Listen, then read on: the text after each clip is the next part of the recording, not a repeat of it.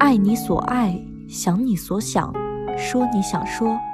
Hello，大家好，这里是青年湖南年轻人 FM，解放你的眼睛和双手，听团团为你讲故事。我是主播瑞丹，我在长沙向你问好。今天呢，我们要分享的文章是来源于猫姐能量圈，由萧寒所写的。你不是佛系，是太容易放弃。在别人眼里，我是一个很佛系的人。上学分数高低无所谓，职场不争不抢，别人要我就让。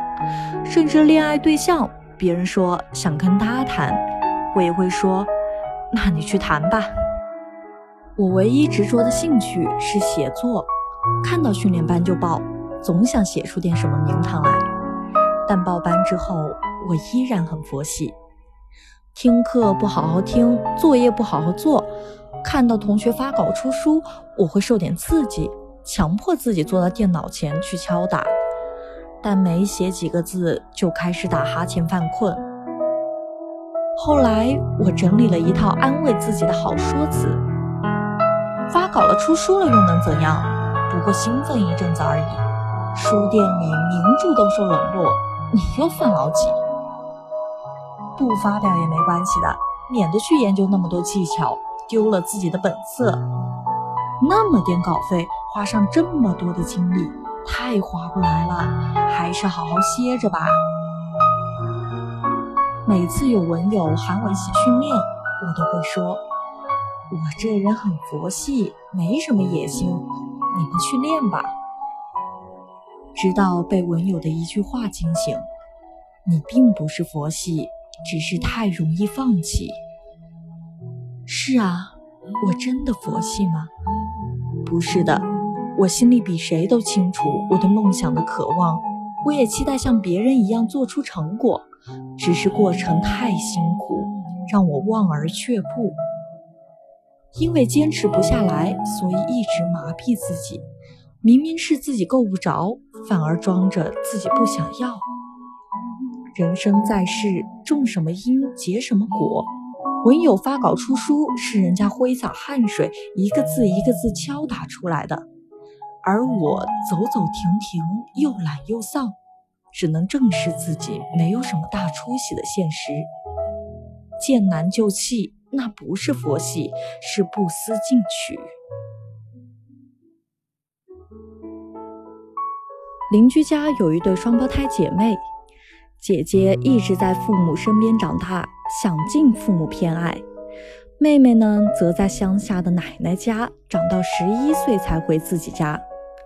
姐姐洋气，学习好，但骄傲脆弱；老二土气木讷，但皮实有韧性。两姐妹性格迥异，命运也截然不同。后来啊，姐姐从外省一所名校毕业，妹妹本省二本师范院校毕业。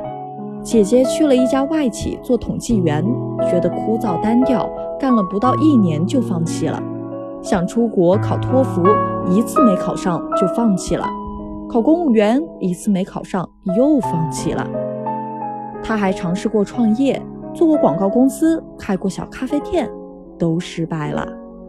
后来去他舅舅的房地产公司干了三个月就辞工，彻底成了家里蹲，再也不去工作了。每个月呢就靠玩游戏赚个七儿八百。妹妹学了师范，毕业后顺理成章当了老师，一路稳扎稳打，成了省级教学能手。最近啊还当上一家小学副校长。他们的妈妈一提起大女儿就抹眼泪。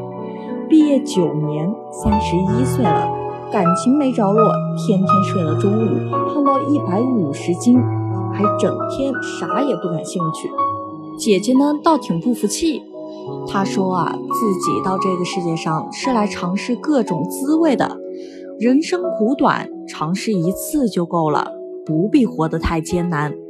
她宁愿佛系一点。剩下的时间怎么舒服怎么来。别人的人生我不敢妄加评论，但每次看到他，我总觉得太可惜了。他的底子明明比妹妹强太多，以他的聪明伶俐，本可以大有作为的。他说自己佛系，我倒觉得那是接受不了失败的自暴自弃。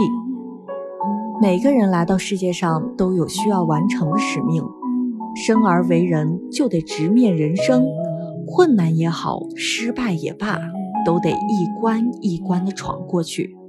以佛系的名义选择放弃，其实是对人生的不负责任。真正的佛系绝不是对生活的漫不经心。你说都行，都可以，没关系，选择得过且过。结果就是，用心的人上去了，你却沉下来了。本来你只需要跳一下就可以够到，但你懒得踮脚。本来再尝试一次，说不定就有转机，但你不想费那个劲儿。面对难题，你完全可以解决，可是你不愿扛下这个压力。结果就是，差之毫厘，谬以千里。其实。真正理解佛系的人，他们比谁都认真。正因为知道命运的无常，他们才会选择把手边的每一件事做好，不放弃任何一个可能的机会。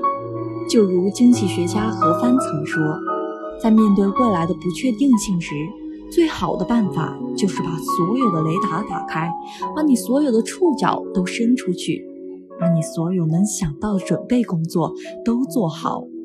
然后等待未来的检验。换言之，一句话：批量上传，等待爆款。真正的佛系是因上努力，果上随缘，是拿得起放得下。真正的佛系是竭尽所能之后的不强求，而非两手一摊的不作为。真正的佛系，他们的心态比谁都积极。他们在拼尽全力之后，选择以坦然的姿态拥抱人生。他们不是生活的逃兵，反而是最热爱生活的一群人。风起后，又是一日好晨光。愿陷入伪佛系误区里的你，从此不再虚度人生。共勉，晚安。